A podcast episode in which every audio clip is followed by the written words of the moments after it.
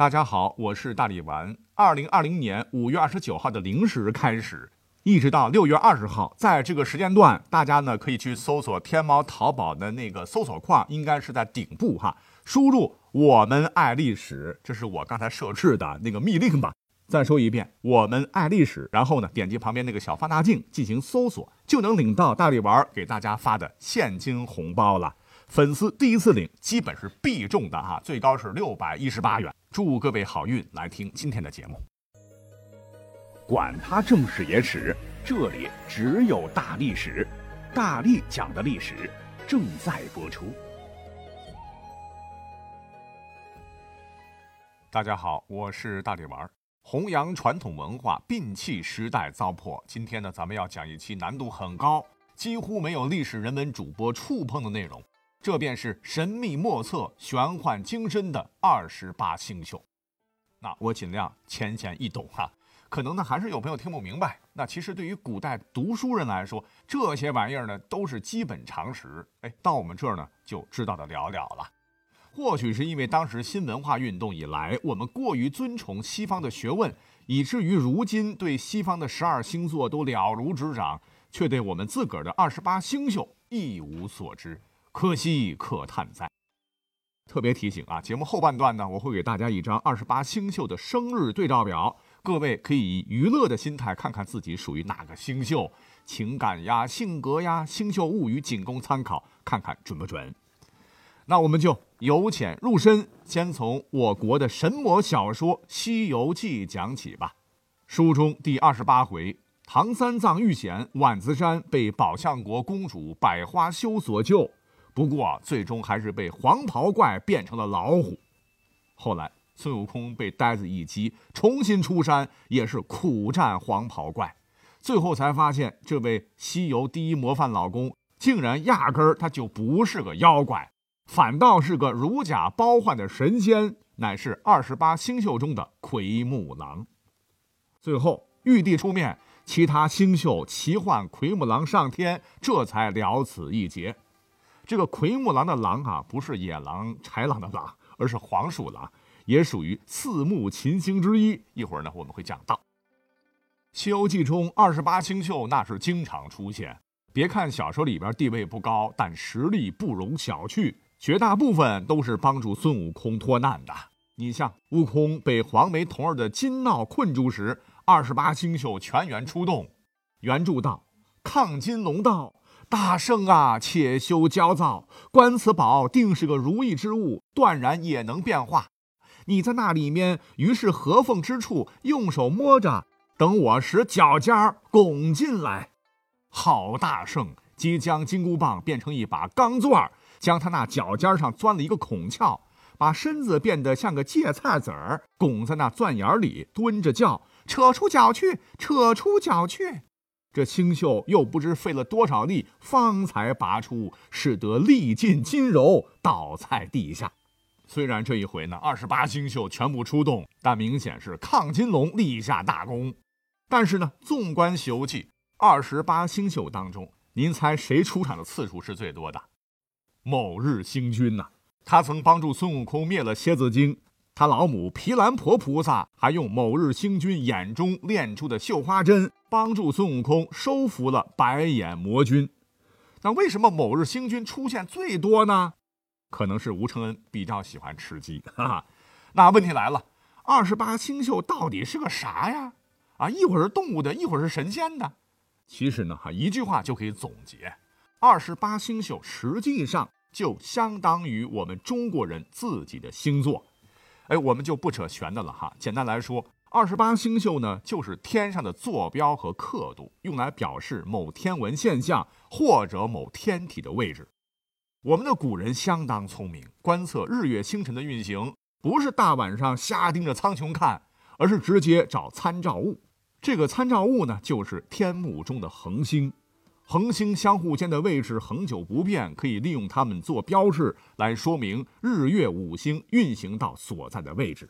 比如说，初一这颗星在多少多少度，十五呢这颗星哎从初一的位置又到了多少多少度，这个度呢就是刻度。天上我们看看哪有什么刻度啊？就是咱们古代的天文工作者自个儿划分的，把天空呢当成了量角器，把苍穹平均分成的大概是三百六十度，标定位置，把它变成有读数的。你看，如今我们说一个天体啊，就是十角多少，赤尾多少，古代不这么说，而是说在牵牛出度，去极多少多少度。经过长期的观测，三千多年前呐。古人们便先后选择了黄道、赤道附近的二十八个星宿作为坐标，将天空分成二十八宿。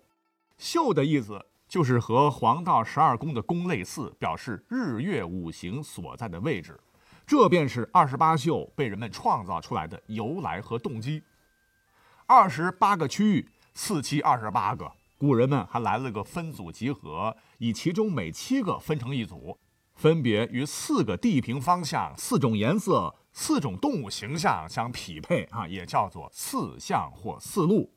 它们之间的对应关系如下：东方七宿苍龙或青龙，青色；北方七宿玄武即龟蛇，黑色；西方七宿白虎，白色；南方七宿朱鸟或朱雀，红色。哎，这就是咱们比较熟悉的青龙、白虎、朱雀、玄武了。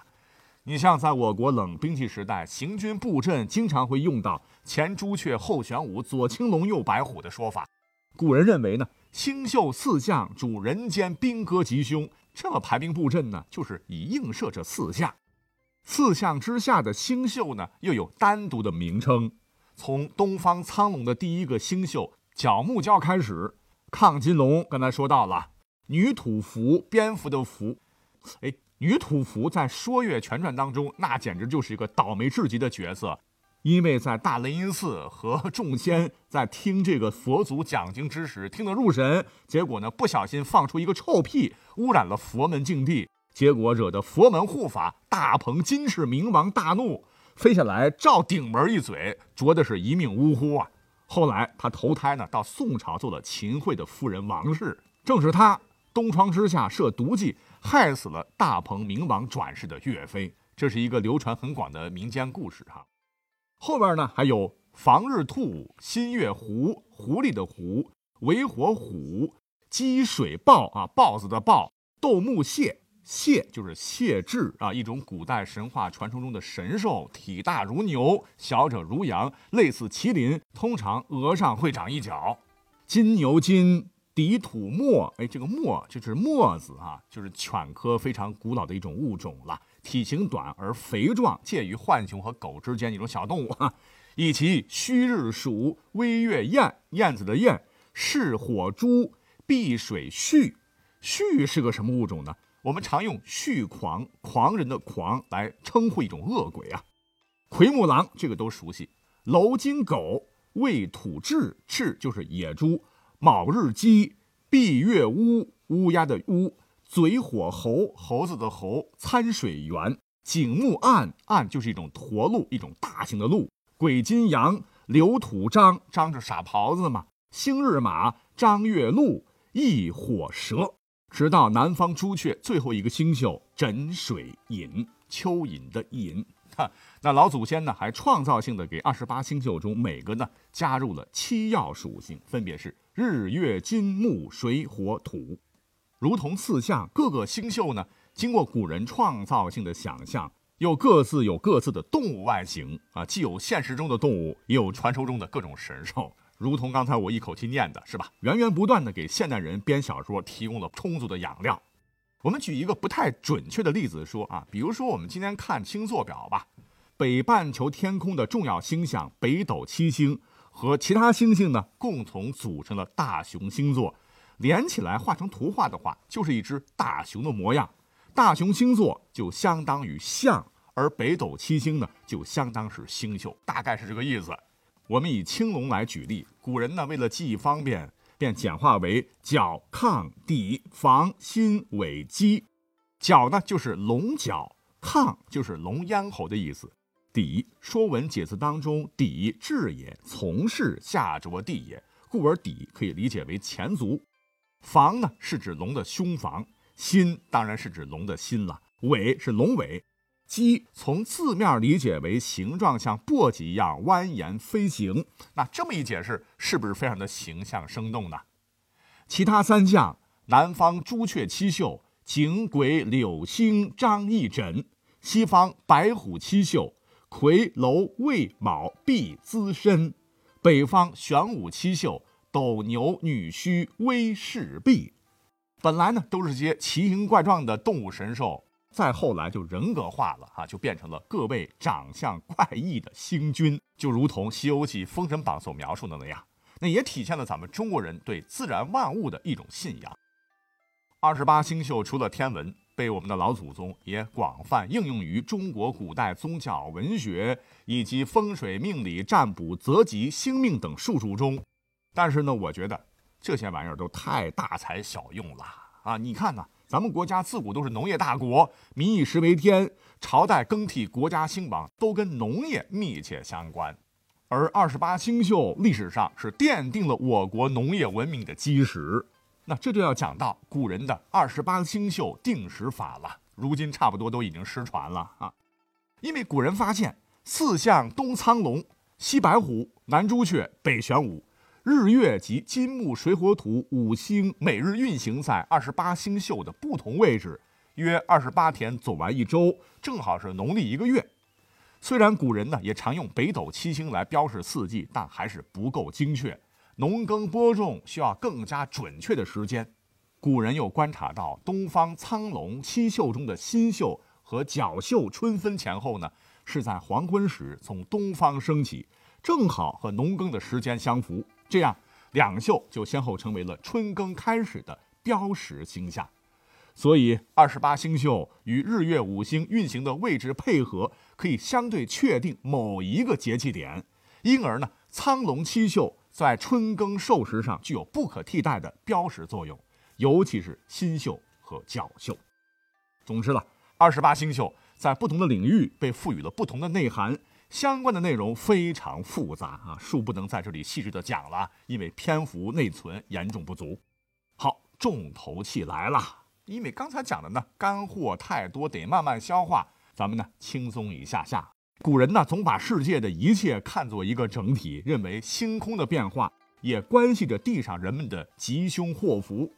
跟十二星座一样，古人以一宿代表一日，二十八宿代表二十八日，周而复始，便创作出了以二十八星宿轮流值日计日法。这样的话呢，各位可以用自己的农历生日去做对比，看看自个儿到底属于个哪一个星宿啊？比如说，十二月二十二号到一月二号为牛宿，一月六号到一月十九号为女宿。一月二十号到一月二十九号为虚宿，一月三十号到二月八号为微宿，等等等啊，一直到十二月八号到十二月二十一号为斗宿。每个星宿跟十二星座一样，也有着不同的性格说法。像牛宿生人，其性格急躁，喜怒皆形于色，天性乐观，喜好文艺，在乎他人的看法，然而呢又不善于听从他人建议。牛宿的人对感情专一，具有很强的韧性。对每段恋情都非常认真，绝不会把感情当儿戏。牛宿的真爱方位为西北，吉祥物是公牛。